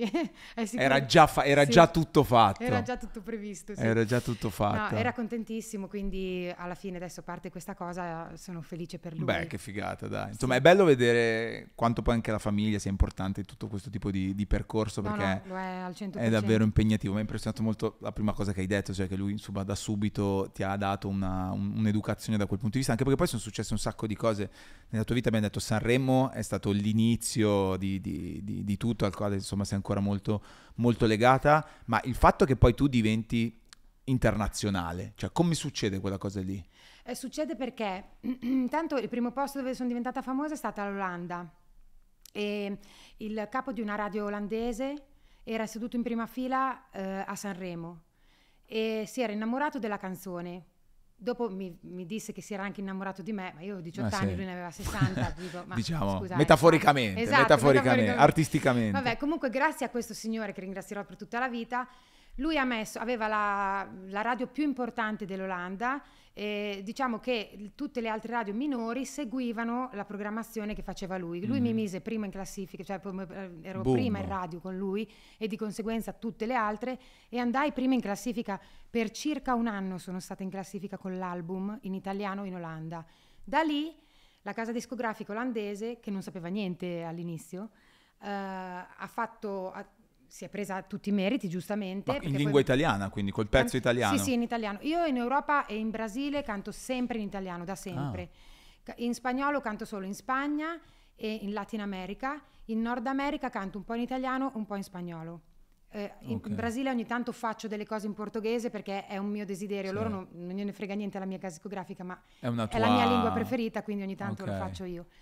E quindi niente, da lì dopo l'Olanda, siccome è collegata a Benelux, mh, hanno diciamo i capi mondiali, hanno detto chi è sta italiana? Quindi hanno chiamato tutte le filiali, Belgio, Francia, Germania, eh, Finlandia, Svezia, così, e le hanno detto provate a mettere in radio sta canzone, che era la solitudine. Sì. E da lì è esploso in Europa. E c'era, mi ricordo che ho fatto tutta la promozione che andavo negli stessi programmi con una cantante che qua in Italia era famosa all'epoca che cantava una canzone che si chiamava Big Big World. Mm. Big, big World in a big big world in a big Emilia si chiamava e andavamo sempre insieme perché eravamo piccoline tutte e due e quando ci trovavamo si sentivamo molto unite. Io però a differenza di lei, io giravo con mio babbo. Ok. Il mio babbo ha girato con me tutti i giorni per 5 anni, quindi fino a 23 anni, tutti i giorni. Io avevo, da quando mi svegliavo, quando andavo a letto, Il mio babbo- bodyguard. ecco. Allora, più che bodyguard era proprio mio babbo, Sì. quindi mi, di- mi Ah, dava... ti faceva da manager? No, no. Ah, era in Era qualità il mio di babbo che tuo mi, babbo. mi diceva, io faccio il musicista, però eh, a parte che cantare dieci anni con, con mio babbo vuol dire che la voce, eh, chi la conosceva meglio, la mia voce era lui. Era lui. Quindi a volte andavo nei programmi a cantare dal vivo, lui diceva no, il microfono non va bene, bisogna mettere il riverbero Sì, sì, quindi anche per te era una Sì. sicurezza. E poi mi dava delle regole anche da papà, tipo hai visto che ieri non eri be- per- perfetta con la voce perché ieri sera dopo il programma tv sei andata fuori al ristorante, è meglio che dopo che canti non parli, quindi domani sera non esci dopo che hai fatto la tv, andiamo in hotel. All'inizio io non cioè, i primi- dopo i primi due anni non ne potevo più, perché dicevo ma non sto mai da sola, cioè... Però adesso io penso che devo veramente ringraziare quei cinque anni benedetti, perché io ne ho incontrate tantissime di miei colleghi e colleghe che iniziando da giovani sono andati fuori di testa, perché questo mestiere ti porta a vivere una vita non sana, la fama non è sana. Quindi eh, avere qualcuno che mh, si- eh, ti aiuta, ti appoggia, ti, ti sgrida anche come un padre. Mhm. Ehm, io non ho avuto il padre padrone che mi diceva devi cantare questo, devi fare quello. No, quello non l'ho mai avuto. Però eh, si è comportato da papà e me- mi ricordava continuamente che io ero Laura. quella Laura lì che mi svegliavo la mattina, prendevo il treno delle 7.30, andavo a Faenza a scuola, i miei compagni sono ancora lì, i tuoi compagni, la tua amica sta cercando lavoro, lui è andato a lavorare là. Cioè mi ricordava continuamente Solarolo, quindi la mia normalità. E questa cosa c'è anco- ti, ti è sempre. rimasta. C'è sempre, perché rimasta. io lo dico a mia figlia. Io Sì, ho l- l'incubo che mia figlia eh, se la tiri perché ha la mamma famosa, quindi mm, È difficile attenta- però, insomma, Eh. fargli capire subito Eh, però deve farlo, cioè deve valori vivere, anche perché a differenza sua, io non ho vissuto nel lusso fino a 18 No, anni. no, tu sei, esatto, te la, sei Eh, partita E quindi cerco di pian spiegarle come vivere ne- bene nelle due Sì, sì. situazioni. Eh, ma io lo devo tantissimo ai miei genitori, anche a mia mamma che ha sempre desiderato e ancora oggi desidera che io facessi la farmacista. Cioè, ancora questo, ancora questo pallino. Non ti dico una cosa brutta da dire, ma lo dico veramente per, perché, per essere un attimo leggeri, Sì. anche se è la verità. Eh, mia mamma durante il Covid mi ha chiamato per dirmi: Hai visto se te l'avevo detto? Pensa adesso cosa avevi la farmacia. Quindi, cioè, mia mamma non ama che io sia famosa. e- Tuttora? Sì, sì, Ma perché si è sentita portare via un po' la figlia? sicuramente, sicuramente questo ha influito. E poi perché mi, mi sente quando sono preoccupata, quando Certo. ho paura. ehm, però vede anche quando sono molto Beh, felice. cavolo, eh. sì, credo che a Oh, livello di Laura, un altro soddisfazione. premio. Ah, sono contenta, ma cosa vuoi che ti dica? Adesso cosa vorrai fare di più? Qual è Perché- stato dopo, dopo Sa- no, perché scusami, dicevi? No, no, no, vai, vai te. Qual è stato il, dopo, mh, dopo Sanremo la prima grande, la- l'altro grande momento secondo te nella tua carriera? Um, San Siro. Oh, eh sì, quello è stato... Che non è un premio, nel senso che non è che ti danno No, un no. trofeo, però è... No, però era la prima volta che ci andava una donna, eh, io non volevo farlo, eh, il mio promoter di allora venne e mi disse noi dobbiamo buttarci, non devi avere paura, io mi fido di te, vedrai che andrà bene. E mi vergognavo, non ne parlavo nelle interviste che facevo a Sanremo, lui voleva che facessi promozione, che facevo scusa Cioè, che San San Siro. Siro. Sono tutti santi come Sì, tra l'altro Eh. ci accompagnano in questa strada. Esatto. E, e poi i giornali cominciavano a dire la prima donna a San Siro. Sì, iniziava ad avere anche un, un significato simbolico. Sì, sì, esatto. Che anno era, scusami? Eh, 2007 mi Ok. sembra. San. Siro era anche un po' diverso, rispe- cioè fare San Siro era anche un po' rispetto rispetto, rispetto a oggi. e in quel momento ah, lì sì, tu eri sì, la eh. prima donna, ma non erano neanche tantissimi gli uomini che facevano San Siro. Beh, però, c- però ce n'erano, cioè comunque c'era Vasco ovviamente, Vabbè. perché lui è il re dei, dei dei San Siro, eh, Liga c'era, ce n'erano un po', Eros c'era andato, eh, penso anche Biagio, cioè comunque ce n'erano di maschi che l'avevano fatto, quindi se- però io non andavo bene, era la prova che le donne non, non- capito, non Mhm. riempivano. Quindi un po' sentivo un attimo di pressione, ecco. Quindi da lì poi è stato bellissimo perché pioveva di brutto quel giorno e avevo paura che anche per quello non, veniva ness- non venisse nessuno, anche se sapevo che era sold out. E all'epoca poi il sold out era 70.000 quando c'erano ancora che si potevano Mhm. entrare tutti, quindi era una figata, guarda, ti posso Enorme. dire, be- bellissimo. Dopo quello non sapevo, non sapevo più che, cioè dicevo adesso cosa, cosa faccio per dopo che ho visto quella roba lì, perché la gente che viene ai concerti e gli piace il concerto sono molto felici, ma loro non sanno cosa vediamo noi da su. Cioè, noi vediamo una roba che ti sconvolge la vita. Io cioè, a San Siro eh, cioè, mi mancava l'aria. Sì, eh. Sì, è stata una cosa gigante. Beh, credo che sia una roba anche che poi dopo non riesci ad andare a dormire. No, infatti non, non ho, non ho dormito ma perché ero felicissima e mi, mi ricorderò sempre quel giorno comunque, è stato il- uno dei momenti più importanti. In realtà credo che il Grammy l'ho vinto prima di San Siro, sì, perché l'ho vinto nel 2005-2006, quindi in, in ordine va il Grammy americano, poi anche il Grammy latino perché l'avevo preso nello stesso anno, poi dopo San Siro, eh, gli altri Grammy, poi... Ma il Grammy che effetto ti ha fatto? Perché se non sbaglio un italiano non lo vinceva dai tempi di Modugno, una cosa di questo Sì, genere è vero, sì, forse. sì, è vero. E- Eh, mi ha fatto un gran effetto perché sai Lì ti mi ha- chiamano? Come funziona? Ti arriva una busta, te lo dice la discografica? eh, qu- quando hai Quando vinto, vinto il Grammy? Ah, io ero là. Tu eri là Sì, sì, direttamente? perché ok. i nominati devono Cioè, scusami, il nominato però chi te lo comunica che sei nominata? Eh, Grammy? il il Grammy fa una pubblicazione ma, su Billboard o insomma mh, nei vari- nelle varie testate eh, lo, lo mandano poi a dire anche alla casa discografica. Comunque mi ricordo che mi chiamarono per dire che ero nella cinquina e mi dissero anche allora di non illudermi perché ero l'unica, diciamo, mh, che non aveva mai vinto un Grammy in quella, in quella cinquina. E, però ho detto dai andiamo a Los Angeles, figata, bla bla bla. E poi io mi sono tutta preparata, tutto quanto, e quando hanno dato il mio premio, Mm. io ero sul red carpet. No, davvero? Cioè, quindi ti hanno chiamato Hanno e tu detto- eri dall'altra parte? Sì, e comunque non avrei fatto in tempo a correre Ah. dentro. Quindi hanno detto, and the winner is Laura Pausini, così. E io non lo sapevo perché ero lì che stavo facendo l'intervista con E! Entertainment, ero gasatissima perché vivevo, avevo vissuto un po' in America e mi faceva l'intervista questa Giuliana che eh, io seguivo sempre su! Entertainment Ah. e io ero gasatissima di fare quella cosa con lei, che mi fregava di andare... di- Certo. Vabbè, a parte gli scherzi. Quindi sono Beh, comunque venuta- erano loro che ti hanno detto che dovevi stare lì a fare l'intervista. Sì, cioè Eh. non aveva... No, in realtà la casa discografica avrebbe dovuto dirmi che era Eh, iniziato. esatto. Ah, quindi non t'hanno avvisato. eh, no, era- il, il red carpet era ancora molto pieno, quindi Mm. non so perché eravamo tutti lì. Comunque sono venuti, il mio manager è venuto e mi ha detto hai vinto. E lì proprio mi è caduto, sembravo un- que- quei film eh, italiani, sai, del- di Sofia Loren dove ca- crollano per Sì. terra, de- de- de- drammatico. Non mi hanno proprio retto le gambe. Davvero? Sì, proprio... sì, perché proprio- Eh, vabbè, ma che roba. Ma la mattina dopo mi ha telefonato il presidente della Repubblica in hotel, in hotel a Los Angeles. Io che ne so che mi pre- Quindi ho alzato il telefono e ho detto: Le, passiamo il presidente della Repubblica. Gli dico: Sì, ciao. E poi era lui. Complimenti, Laura, da parte di tutti gli italiani. Siamo molto felici. Per... Porca vacca, ho chiamato i miei genitori e gli ho detto: Mi ha chiamato il presidente della Repubblica. Che- ma magari è, è striscia la notizia. Avevo paura che, Che fosse, fosse un una candid. Sì.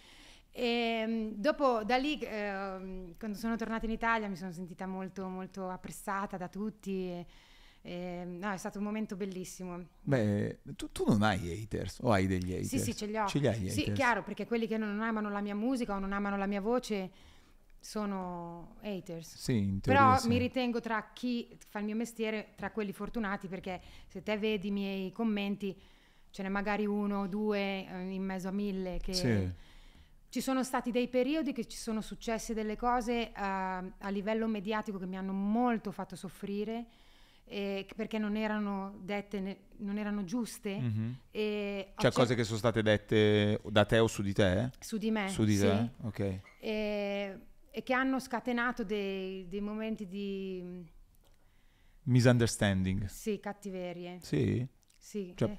te viene in mente uno, Allora, può, uno che per esempio, eh, ho fatto, quando ho fatto il concerto al Circo Massimo a Roma, a un certo punto faceva un caldo della Madonna perché voglio dire era giugno, non mi ricordo. eh, Avevo, fatto acce- avevo chiesto tutto il pomeriggio se potevo avere dei ventilatori Mhm. perché avevo paura di rimanere tutta appiccicata. Poi una cavolata che ti dico tra di noi: io ho i capelli riccissimi. Sì. Nessuno lo sa perché me li stiro sempre perché io mi odio con i capelli ricci. Quindi quando sudo divento subito mm, tipo Michael Jackson quando era piccolo. Ok, sì. E quindi eh, ho chiesto, mi- st- per stasera mi fate avere i ventilatori? Eh, Quando sono arrivata sul palco il ventilatore era tipo quello, sai che c'è nel bagno piccolino. Piccolino, sì. Diciamo roba che non arrivava l'aria. Esatto, non arrivava niente. Quindi a un certo punto sudavo di brutto, mi sono messa di fronte al ventilatore e ho cantato in una mia strofa Beyoncé mi fa una pipa, così. Sì. Perché Beyoncé ha dei ventilatori Sì. che li vogliamo tutti. Era per dire, il mio fa talmente schifo che cioè, mi prendo per il culo da sola. Però Invece, quella cosa lì... il giorno dopo misero il titolo, Beyoncé mi fa una pipa, No. il titolo, e quindi tutti i suoi fan hanno cominciato a mettermi delle api, all'inizio solo api, in tutti i commenti, ma c'erano, non so, 12.000 commenti a, a- a post Certo. solo di api. No, purtroppo questa è una situazione che è successa a te, a tante persone in modi diversi, però no, deve essere al vostro livello veramente, credo, una cosa un po' pesante anche da vivere, soprattutto se parte tutto da una cosa che è stata, è stata fraintesa, però fa parte un po' di questi tempi di Sì, oggi che cambiano un po'. Probabilmente, probabilmente no, probabilmente No, no. questa è una cosa che proprio dobbiamo insegnare Mm. perché eh, se, se si fa così con tutti ormai, no? qualsiasi dichiarazione, eh, fai magari una conferenza stampa, dici una frase che parli due ore Mm-hmm. in- e dici solo una piccola frase che slegata può, essere, può portare a una sorta di polemica e puntano tutto su quello. Cioè, ma non è... Diventa naturale anche per le persone che non fanno il nostro mestiere ragionare così. Certo. Cioè andare sempre a cercare la polemica anche nei rapporti umani delle persone che non fanno Che genera un mestiere. po' Eh beh, anche genera odio. sbagliate. Sì, sì, sì, Cioè, sicuramente, sicuramente. E quanto è aumentato? Tantissimo, Ecco, tantissimo, e diventa anche complicato da anche da, cose qui. E beh, appunto, poi tu hai a che fare con un pubblico di tutte le nazioni. Adesso tu citavi un programma che facevi in un altro paese. Qual è il pubblico dopo l'Italia più che ama Laura Pausini? Eh, di vendite o... Boh, secondo a tuo percepito, insomma, Forse eh, Spagna e Brasile. sono quelli più. Sì. Secondo te perché, mm, mm, perché solo in pochi siete riusciti a fare questo tipo di, di passo? E, e cos'è che amano secondo te eh, negli altri paesi di te?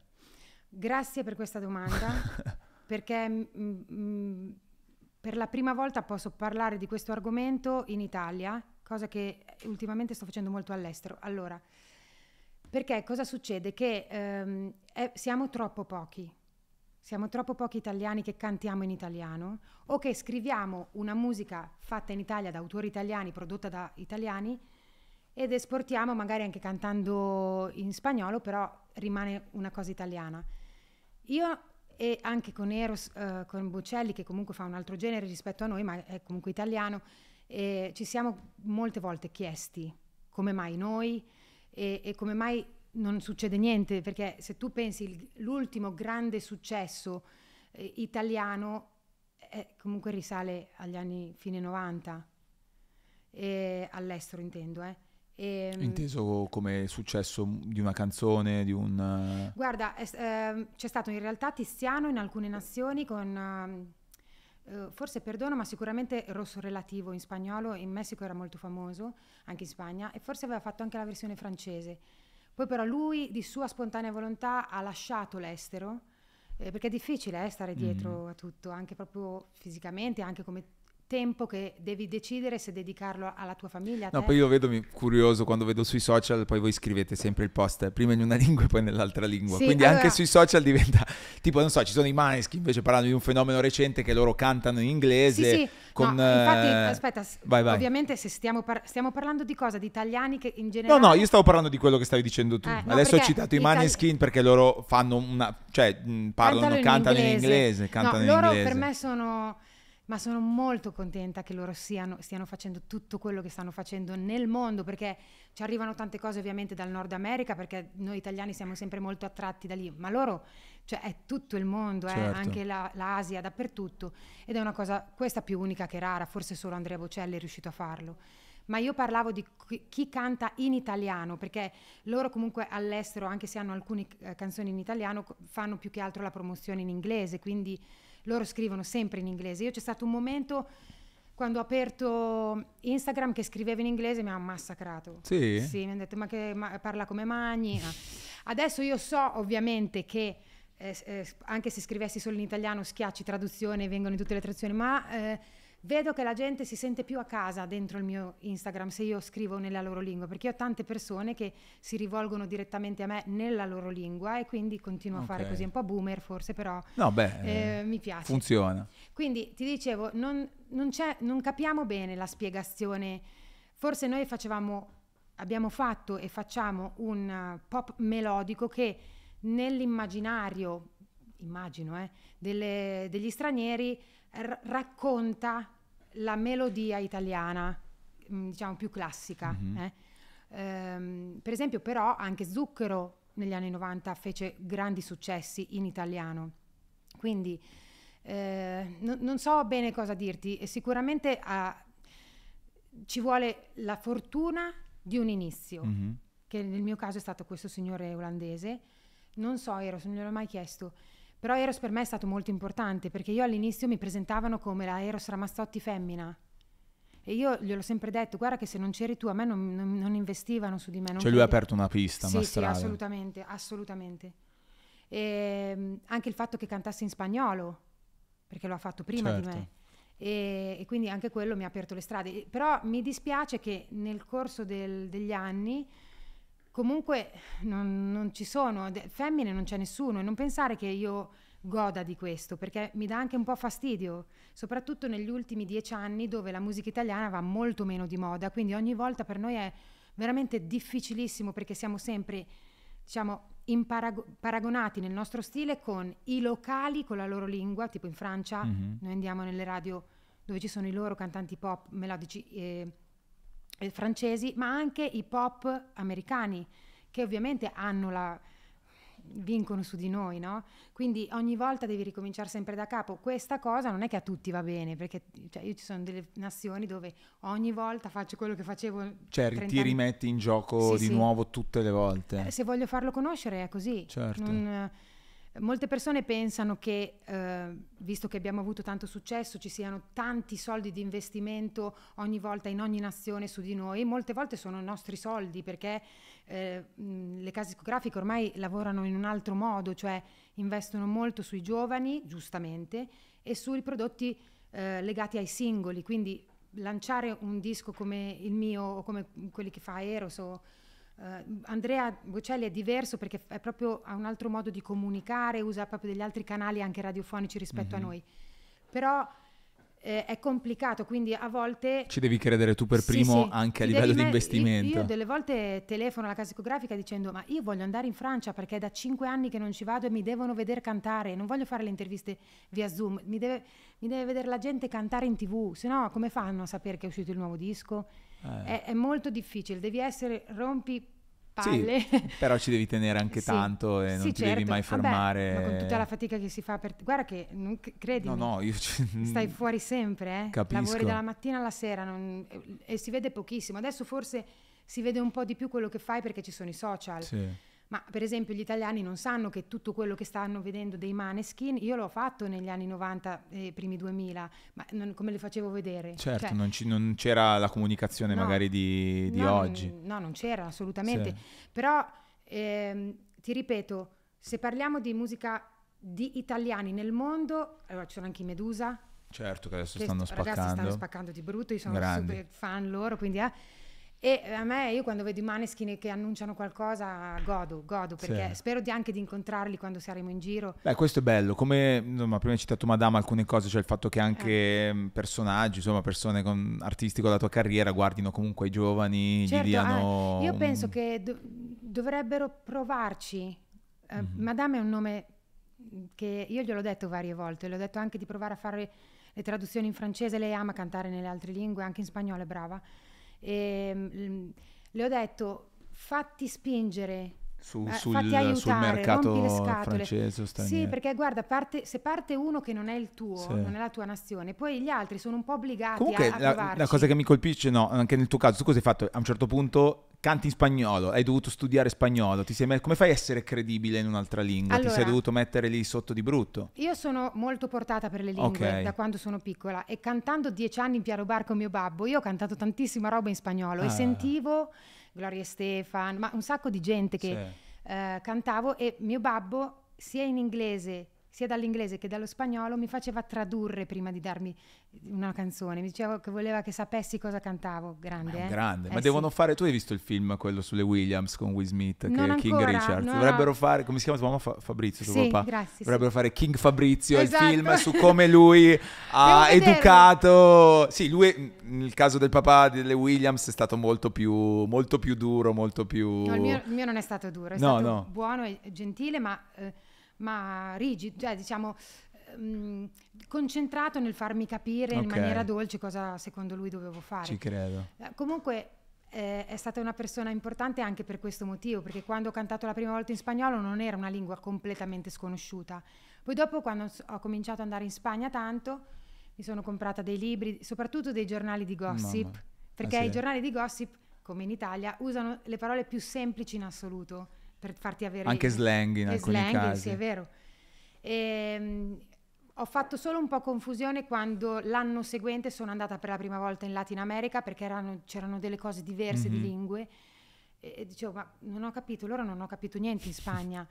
Però mh, non è stato così Ci difficile, guardavo i film in spagnolo con i sottotitoli, l'ho imparato così. Pian piano. Guarda, un'ultima, un'ultima cosa che mi Ma però mi incuriosisce. piace tantissimo, vorrei parlare ancora sei ore. Guarda, forse per me, nel senso, se dalla regia mi, mi danno ancora un pochino di tempo, me... Ti voglio dire un altro nome Dimmi. però, c'è una cantante giovane che mi piace molto che secondo me ha non solo la voce, ma la, ha una cosa, quella roba lì, Mm, eh? un qualcosa in che più. ce la può fare, è Angelina. Ma va, davvero? Per me, Cioè, davvero perché è proprio molto giovane ed è... Eh, ma- Io l'ho conosciuta quest'estate, abbiamo fatto una cosa insieme e anche a me ha colpito anche il fatto che fosse già molto disciplinata. sì sì, ma credo che in casa qualcosa, Serve. questa cosa abbia, abbia aiutato. Guarda, fa, parte de- fa parte di questa storia. Te, te guardi tutte le grandi, anche americane, che hanno, che vanno, in- ma le grandi che per Sì. 30-40 anni vanno in giro ancora oggi, ma guardano tutto, controllano tutto loro. Mhm.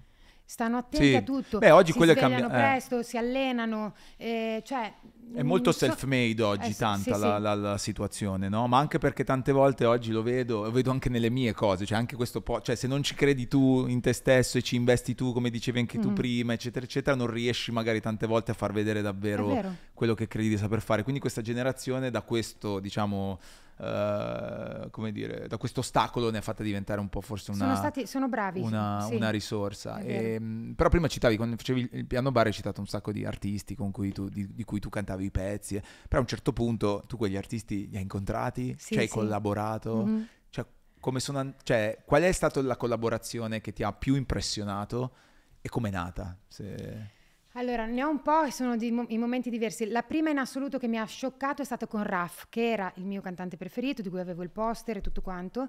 E nel mio primo disco, che io registravo la notte eh, dopo Sanremo, perché io non avevo il disco a Sanremo, Mhm. avevo solo la Solo il singolo. Quindi la casa discografica ha detto, cavolo, ha vinto, che facciamo? Sbrighiamoci, solo che io avevo la maturità, quindi Eh, la mattina andavo a scuola e la notte andavo a Fantastica registrare questa a cosa. Modena. Ok. E nello studio di Modena... Cioè tu hai fatto la maturità che eri già, cioè quando ti sei presentata ai professori avevi già fatto Sanremo, Sì, sì. interessante. Eh, mi hanno fa- sapevano che ero andata a Sanremo, che non potevo esserci molto a Ok. scuola.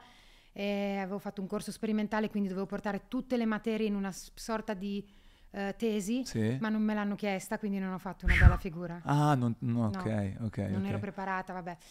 No comment, no comment. Però eh, per fortuna quello non mi è servito, però vabbè. Però la- quando io andavo la notte a registrare a Modena, nello studio A c'era Raf che faceva il disco. Che era il tuo mito in quel Sì, momento. mitissimo, Sì. proprio totale. Conoscevo tutti anche i cori, i respiri. Una volta mi ero fatta portare da mia mamma a Faenza a vederlo eh, live in piazza. Aveva una maglia di una marca, ehm, Virtus Palestre, forse non esiste più, lo Mm. dico per questo. eh, Non so. Potrebbe essere, Potrebbe- scusate, però scusami, io quella lì l'ho cercata ovunque in Romagna perché io dovevo avere la maglia uguale a Raff. Alla fine ce l'ho fatta ad averla e quando ho cantato la canzone che perché lui gli è stato proposto dal mio manager di cantare una canzone nel mio primo disco. Mhm. Ma io eh, avevo vinto Sanremo, ma ero sconosciuto, cioè, cioè, Raff era Raff e lui ha detto di sì. Ok. Quindi lui senza di me mi hanno fatto una sorpresa, ha registrato la voce e eh, io avevo il duetto con Raf, cioè subito il mio preferito. Cioè, Bello. Tu ti rendi Eh conto? sì, in quel momento lì deve essere un flash, No, no. eh, No, un io flash andavo, mi totale. ricordo, andavo a scuola, le mie amiche dicevano, ah, faccio il duetto con Raf, cioè, me ne fregava niente del disco, Sì, capito? sì, sì, era quella cosa lì. Però è, è figlia di quell'età lì, cioè di quello che Sì, ti no, stava succedendo. E a livello internazionale? Allora, la cosa più strana e stratosferica che mi è successa è stata con Michael Jackson. Beh, ci credo. Sì, perché quando ehm, sono cadute le torri gemelle, io ero in America perché ero stata nominata per la prima volta ai Grammy, che poi sono stati cancellati perché Mm. erano il giorno dopo de- della torre del Cavolo. crollo della crollo. Eh, che sfortuna da questo punto Sì. di vista, due o tre eventi Sì, in sì. concomitanze non bellissime Sì, sono ci successi, sono. però vabbè. E quindi eravamo rimasti bloccati là perché non partivano i voli per tornare in Italia. E mm, Michael Jackson contattò un cantante, diciamo, per ogni nazione eh, per fare una canzone dedicata alle famiglie dei pompieri di, di New York. E io in quel momento avevo da poco fatto anche un disco in inglese lì, quindi avevo dei miei produttori che avevano collaborato con lui e mm, mi chiamarono per dirmi che lui voleva parlarmi. Dico, vabbè, Michael Jackson, Dio cosa dirò? Adesso aiuto, paura. Cioè, perché veramente Michael Jackson, è- no, chi c'è dopo? No, no, fine, ma- è finito, no? Ehm, e quindi niente, mi ha chiesto di fare insieme ad altri che anche men- mentre mi diceva i nomi io dicevo ma, ma- sto sognando perché c'era Mariah Carey, Celine Dion, cioè tutti i nomi gigantissimi. Questa canzone che mh, si chiamava, la voleva fare anche in spagnolo e lui ha cantato in spagnolo, non so se era la prima volta, però comunque l'ha fatta. C'era Shakira e, mh, e si chiamava Todo para ti, ehm, More More Can I Give, non mi ricordo in inglese qual, qual era il titolo comunque, e ognuno registrava una parte, Ok. quindi eh, abbiamo ognuno registrato dove eravamo, molti di noi eravamo a Los Angeles, quindi entravi in studio, usciva Celine Dion, e dicevo, oh madonna, Vabbè. vabbè, e gasatissima io. E tu lì com'eri? No, Cioè- no, io mi vergogno con i famosi. Eh, esatto. Quindi sto zitta. Ah, ok. Non chiedo mai le foto, mm, raramente. Ok. Cioè, n- no. Eh, se c'è mio babbo le ho con tutti, perché mio babbo le chiede a tutti. Ah, ok. Dice, Lui- lui- "Posso lui rompe il foto io?" ghiaccio. Allora entro anch'io. Sì, allora- sì. Però no, uno di noi. No, vabbè. Io mi vergogno perché delle volte anche, eh, magari sono in studio e me le chiedono a me che sono struccata, su- sudata, mi vergogno, allora non Mhm. chiedo niente a nessuno. E quella volta lì poi successe che ci, avevano da- ci aveva chiesto di registrare il videoclip, e mi sembra a Washington, e mm, quindi tutti pronti a partire per andare tutti a registrare insieme. Immaginati te come io potevo stare. Beh. Gianluca, te ti No, no, rendi ma conto? non oso neanche Cioè, immaginarlo no, che roba cioè, deve ero- essere. Ero, proprio, non, non potevo crederci. E poi fummo chiamati per dirci che lui aveva appena fatto un comunicato stampa dicendo che lasciava la Sony e con il quale era da quel giorno in causa. Non so se ti ricordi tutto Cavolo, il casino che sì. successe perché appunto lui litigò pesantemente con la casa discografica e questa canzone non uscì, però si trova Sì, c'è da qualche YouTube. parte, su qualche... Cioè, C'è su comunque è YouTube. stata... mh, gira. gira su YouTube e la canzone inizia che tutti di noi diciamo il nome. Sì. Quindi dice Ah. Hi, this is Laura Pausini, Hi, this is Shakira. Hi, Ma tu lì is-" non ho capito, Michael Jackson l'hai beccato? No, L'hai- l'ho Ah, beccato. perché poi era L'ho successo solo il suo sentito al casino. telefono. Vabbè, però Però, comunque però che impressione. cioè, all'inizio inizio pensavo di nuovo che fosse un po' uno scherzo, eh. Beh. Però, no, però aspetta, nel, nel tuo caso poteva cosa. essere, eh. cioè nel senso, se capita a me io penso che sia Però- uno scherzo. Però Michael Jackson è Michael Jackson, Sì. eh. cioè non è esattamente, non so se ci No, no, presente. Però- Cioè- è vero che invece in qualche serata particolare Jim Carrey si è dichiarato a te... Ma guarda. Allora, mentre facevo il disco in inglese, uno dei produttori era David Foster, che è un grande produttore americano, ehm, nonché il produttore storico delle canzoni di Bra- eh, Barbara Streisand. Barbara Streisand e David Foster vivono, vivevano in due ville a Malibu, una attaccata all'altra, e la Streisand decide di sposarsi. Mhm. Siccome, non so come mai, però la villa di David Foster è il doppio di quella di, Di di Barbara. Barbara Streisand, allora ehm, Barbara chiede a, a- a David Foster di sposarsi nella sua casa. Ah, E quindi io nel in quel periodo facevo il disco lì, eh, in casa sua, e lui mi dice, Barbara Streisand mi ha detto che una delle sue canzoni d'amore con il suo marito si chiama Se ami sai. Dico, come Se ami sai? Ma è una mia canzone. Ma poi non è una canzone famosa, quindi la sapeva proprio. E lui mi ha detto, non hai qualcuno che può suonare, perché io non la so, mi diceva lui, "E lei vorrebbe tanto che tu la cantassi perché sa che sei qui. Dico, madonna, ma te mi sono successe delle cose veramente strane. Comunque, eh, andiamo a sto matrimonio, entra Barbara Streisand, vabbè, Vabbè. no comment, la bellezza, la- lo charme, tutto quanto. A un certo punto lei si alza, va vicino al pianoforte dove c'era David Foster e canta una canzone e poi dice io e suo marito eh, abbiamo una canzone d'amore eh, di un'artista italiana che si chiama Laura Pausini. La- considera solo che nei tavoli seduti lì c'era Ofra Winfrey, c'era tutto tipo Jay Leno, c'erano di tutto. ciao. Cioè, io ero già lì che volevo fare le foto con tutti, ma non le chiedevo Esatto. perché avevo paura. E vabbè, e quindi mi alzo e vado a fare Se ami sai, lei di fianco a me che mi ascoltava, cioè la vera, eh. E tu, Pazzesco. però tu una macchina lì o... No, io boh, avrò cantato, non lo so, No. mi ricordo, mi ricordo Vabbè. solo di lei, non di me io potevo non esistere. Quando ho finito di cantare, eh, Jim Carrey, che era tra gli ospiti, si è alzato, ha preso il microfono e mi ha detto, ma io se, eh, se tu mi sposi, io ti do la carta verde. e gli ho detto, sei un genio, comunque no perché non mi piaci, gli ho detto. non so con che coraggio gliel'ho detto, comunque andò così. Mamma mia. Era, era una battuta chiaramente, però è stato, bah, è stato un periodo della mia vita molto particolare. Aneddoto surreale. Surreale, senso- surreale, veramente surreale. Però da quella parte del mondo dà l'idea che certe cose possano succedere. Cioè hai quella Sì, sensazione sì. che tutto possa succedere. Se stai a Los Angeles, ma anche a New York, però a Los Angeles un po' di più perché è tutto, quando esci non vai nei locali, vai nelle case della gente, Mhm. quindi anche a cena, eh, non è che devi per forza... Sei a casa di qualcuno. si va a casa di qualcuno e dentro queste case normalmente c'è sempre uno famoso, Ok. cioè lo incontri sempre. E se quindi- non c'è quello famoso, sei tu. No, dai, no, no, nel senso... Io, io non mi penso mai da quel punto No, di no, vista, no, però no. comunque lì ci sono i famosi veri. Sì, sì, le Quindi star, c'è eh. le star americane, questi grandi attori. Eh, cioè, un'altra cosa che scusa, ma te la No, devo beh, raccontare eh, perché io- mi è venuto Michael Jackson perché è una storia in- impressionante. Però il vero primo cantante che ha creduto in me eh, internazionale è stato Phil Collins. E questa è una storia che veramente ha del, del surreale. Io, ehm, lui era della Warner come me, e mi trovavo in Inghilterra e eh, la mia capa della casa discografica inglese mi chiede che, che can- che cantanti mi piacciono e io gli dico Phil Collins, gli dico ehm, Whitney Houston, George Michael e lei mi dice io conosco molto bene Phil Collins, adesso vive a Ginevra. Dico ah, mi piacerebbe così tanto chiedere se mi scrive una canzone, ma sarà impossibile. Avevo 19-20 anni. Ah, una quindi proprio giovanissimo all'inizio. Sì. E, e lui- lei mi dice guarda io ti do il numero.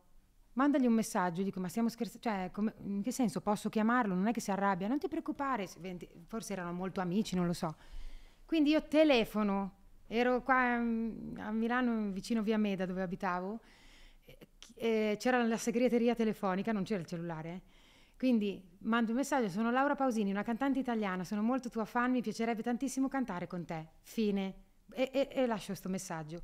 Poi vado a letto, il giorno dopo parto e quindi mi- quasi mi dimentico di questa telefonata. Quando rientro, nella mia segreteria telefonica c'era un messaggio di Phil Collins. Hi Laura, this is Phil. No. I know you. You are... Non c'è, non c'è. Te lo giuro, te lo giuro, eh. E, morta. Che poi Phil Collins in quel periodo, No, no, cioè... cioè, to- top dei top. E mi dice, yes, eh, canterò con te. Gli dico, ma stai scherzando? Ma questo qui, ma è veramente Phil Collins? Ho chiamato la casa discografica anche della gente che alla quale avevo raccontato Sì, di sì, questa sì. telefonata mi dicevano, ma quando ti rispondi? E, e dopo ci siamo messi d'accordo, lui è venuto a Milano, prima ti ricordi c'era un programma che si chiamava Night Express? Certo. Lui venne e mi chiese di incontrarci lì, e, mm, siccome era appena uscita una sua canzone che si chiamava The Same Moon, e durante le prove io la cantavo, lui mi chiese, "La- can- vieni su con me a cantare, of course. Dopo anche eh, fece un concerto, io andai sul palco con lui e una notte mi scrisse una mail ehm, mandandomi una canzone che si, chiamava, si chiama Looking for an Angel, e- che, che ha scritto per me.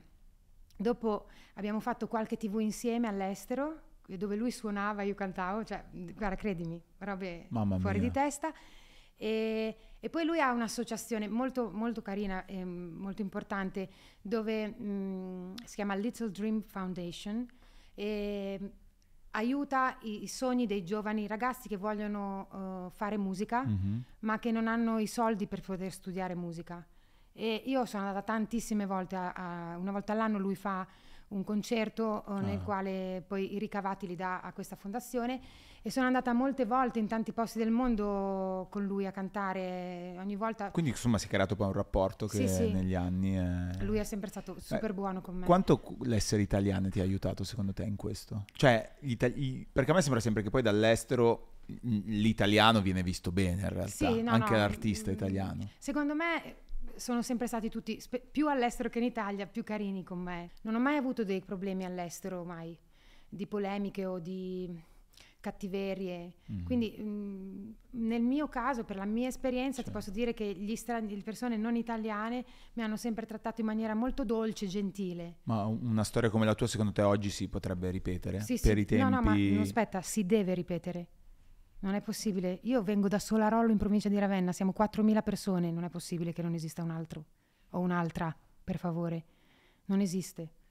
Cioè, non può essere che è, è successo 30 anni fa l'ultima volta, bisogna darsi da fare, bisogna che qualcuno, la casa discografica, il manager, il cantante stesso, si diano da fare. Cioè, ragazzi, mm, perché la musica italiana si sta un po' perdendo cantata in italiano, ripeto e bisogna avere il coraggio. A un certo punto devi fare anche una scelta, lo so che è più semplice magari pensare adesso eh, proviamo in inglese, a parte che non è così semplice perché ci hanno No, provato no. in tanti e non ci sono riusciti. Però cercare di portare avanti, specialmente chi fa diciamo, il pop melodico, per questo ti dico Angelina, ma anche Madame che fa un, un tipo di pop mo- contemporaneo eh, più particolare, ci deve provare, ci, de- cioè, e ci deve essere anche un coinvolgimento anche economico nella nell'aiuto eh, a farsi conoscere. che sembra sempre che negli ultimi tempi noi inseguiamo quello che succede all'estero. Beh, ma cioè- è sempre stato così anche negli Ok. anni 90, mi ricordo che co- tutti dicevano guardavamo sempre quello che veniva dall'Inghilterra e dall'America era sempre meglio. Mm. Ma loro sono molto curiosi di avere qualcosa di nuovo e di diverso. In realtà sono molto più propensi ad aprirti le porte rispetto a quello che pensiamo. Specialmente se sei autentico nella tua storia che è diversa dalla loro. Se invece fai l'italiano che non è capace, scimmiotta l'inglese, eh, mm, magari non, non ti cagano. Sì, sì. Poi però quando ci vai preparato, come i Maneskin, ti premiano. Allora ti premiano e ti Esatto, danno anche, esatto. anche Eh, successo, come no, nel no, tuo caso. Ma chi sono, chi sono i tuoi amici nella musica? Eh, beh, io ho pochi amici veri nella musica. Il mio grande, grande amico è Biagio, Ok. è come mio fratello Biagio. E poi ho eh, Eros, al quale sono molto Sì. legata, Tiziano anche molto, Grande Tiziano. e Giorgia tantissimo. E, mm, poi ho degli, alcuni stranieri che sono molto carini con me, ma non, sono, non li considero... Amici. Ma poi all'estero mi sembra che hanno dei rapporti un po'. No, siamo strani. tutti che quando ti vedono sembra Wow, che wow, super amici, però amazing. magari è un rapporto bellissimo mentre stai lì con loro e poi quando te ne vai non è che ti, ti chiami, capito? Ok. Alcuni spagnoli ce l'ho, eh, durante il Covid alcuni spagnoli e alcuni brasiliani mi hanno chiamato molto per sapere come stavamo perché le notizie dell'Italia venivano Certo. molto pesanti anche la- a loro. E, però eh, una super carina che è stata sempre super carina con me è stata Jennifer Lopez. Lei è sempre stata buona con me. E una volta mi ha fatto sentire il suo disco in spagnolo in anteprima e mi chiedeva se andava bene come aveva cantato Sì, mi faceva davvero? impressione che lei chiedesse sì, sì, sì, era molto voleva proprio cantare e, mm, era un disco più di ballad che di canzoni up tempo, non era come quelli in inglese ed è stata molto dolce. Le ho fatto anche la pasta al ragù. Wow, Jennifer Eh, Lopez. sì. Le- lei aveva in casa la pasta italiana. Quindi Jennifer Lopez mangia comunque la pasta Sì, sì. con ragù. Questa è anche una notizia, secondo È me. una notizia. Dico, eh, sì. E poi è, è super semplice. ok. Eh, Beh, allora, prima che iniziassimo avevamo detto questa, ci stavamo, poi io cerco sempre di non parlare tanto prima, però effettivamente è una cosa che sto riscontrando e nel tuo caso lo sto vedendo, toccando con mano, che effettivamente i, i più grandi sono quelli che si fanno meno problemi. Cioè, mi capita di vedere, di incontrare tante volte altre persone che invece si creano, creano un sacco di, di problematiche, di robe, ma diciamo non, non, eh, non dovrebbero secondo me. E invece questa chiacchierata, per cui io ti ringrazio, ti ringrazierò per sempre perché è a incredibile, è di grande ispirazione, umana. Io personalmente ho scoperto dei lati che non conoscevo e credo anche tante altre persone, però denota insomma, cioè fa impressione perché tutte queste cose che, che stai raccontando, adesso non c'è da mangiare ma come se fossimo a cena insieme, sì. mi stai raccontando delle cose che ti racconterebbe un amico, solo che i protagonisti di queste storie, una sei tu e gli altri sono dei personaggi pazzeschi, quindi... Ma io mi, re- infatti mi- quando le racconto che mi ricordo sempre Eh che io sono Laura di Solarolo, quindi per questo per me che sono- impre- eh. Beh, ma credo che resterai sempre così, Sì, perché ormai- è veramente la cosa credo che poi ti riconosca di più, di più in assoluto la gente. Quindi Io credo che me la godo anche di più perché la vivo così. sì, eh. Perché secondo me, non so, quelli che se la credono un po' eh, si fanno tantissimi altri problemi, cioè non riescono a vedere le, le sfaccettature più semplici del nostro mestiere, che sono quelle più umane. sì. Credo, eh. No, beh, lo, lo credo anch'io, perché poi sono quelle che ti alimentano Sì. i- tutti, tutti- tutti i lavori. C'è una cosa che non hai ancora fatto e che vorresti fare tantissimo. Vorrei andare in vacanza e mettermi il costume senza avere l'ansia che mi fanno le foto. Però non mi ricordo, non mi ricordo di essere mai andata in vacanza tranquilla. Davvero, serena e dire io oh, sono in spiaggia me la Che godo. quando ho vinto Sanremo mi hanno fatto le foto forte dei marmi che ero andata lì a fare un, un concerto in piscina e mi misero su un giornale di questi gossip con scritto non ci sta in due pagine. No, Sì. E piansi tantissimo perché già mi vergognavo un po' del mio corpo così. Io di carattere sono un po' mascolina, invece il mio corpo è molto non lo è, quindi è difficile a volte eh, stare bene no? con Sì. se stessi. E quindi da quel momento lì io ho sempre paura e, e faccio fatica a mettermi in costume. E quindi questa cosa, Beh, visto non ti ho detto un premio. Ma io mi una cosa- aspettavo, voglio fare No, 12.000 stadi, voglio fare, voglio io farla lo so già cos'è quella roba lì. Io vorrei anche andare a fare la. Vorrei andare in un mercato di antiquariato, un mercatino di antiquariato. E che mi piacerebbe tantissimo andare in giro così a comprare così. Vabbè. liberamente senza Sì. doverti sentire... Però non, non, Certo, non succede, parte- non succede niente. Però se mi chiedi quali sono i miei desideri, sono questi. sono questi qua. Anche questo è molto, è molto significativo e ti ringrazio per avermelo te, raccontato. Gianluca. Allora, grazie infinite di questa chiacchierata.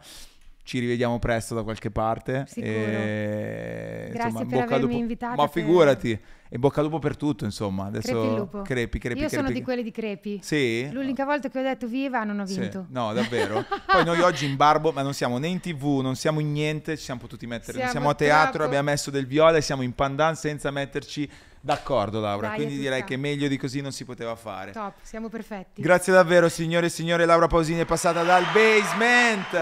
Grazie, grazie.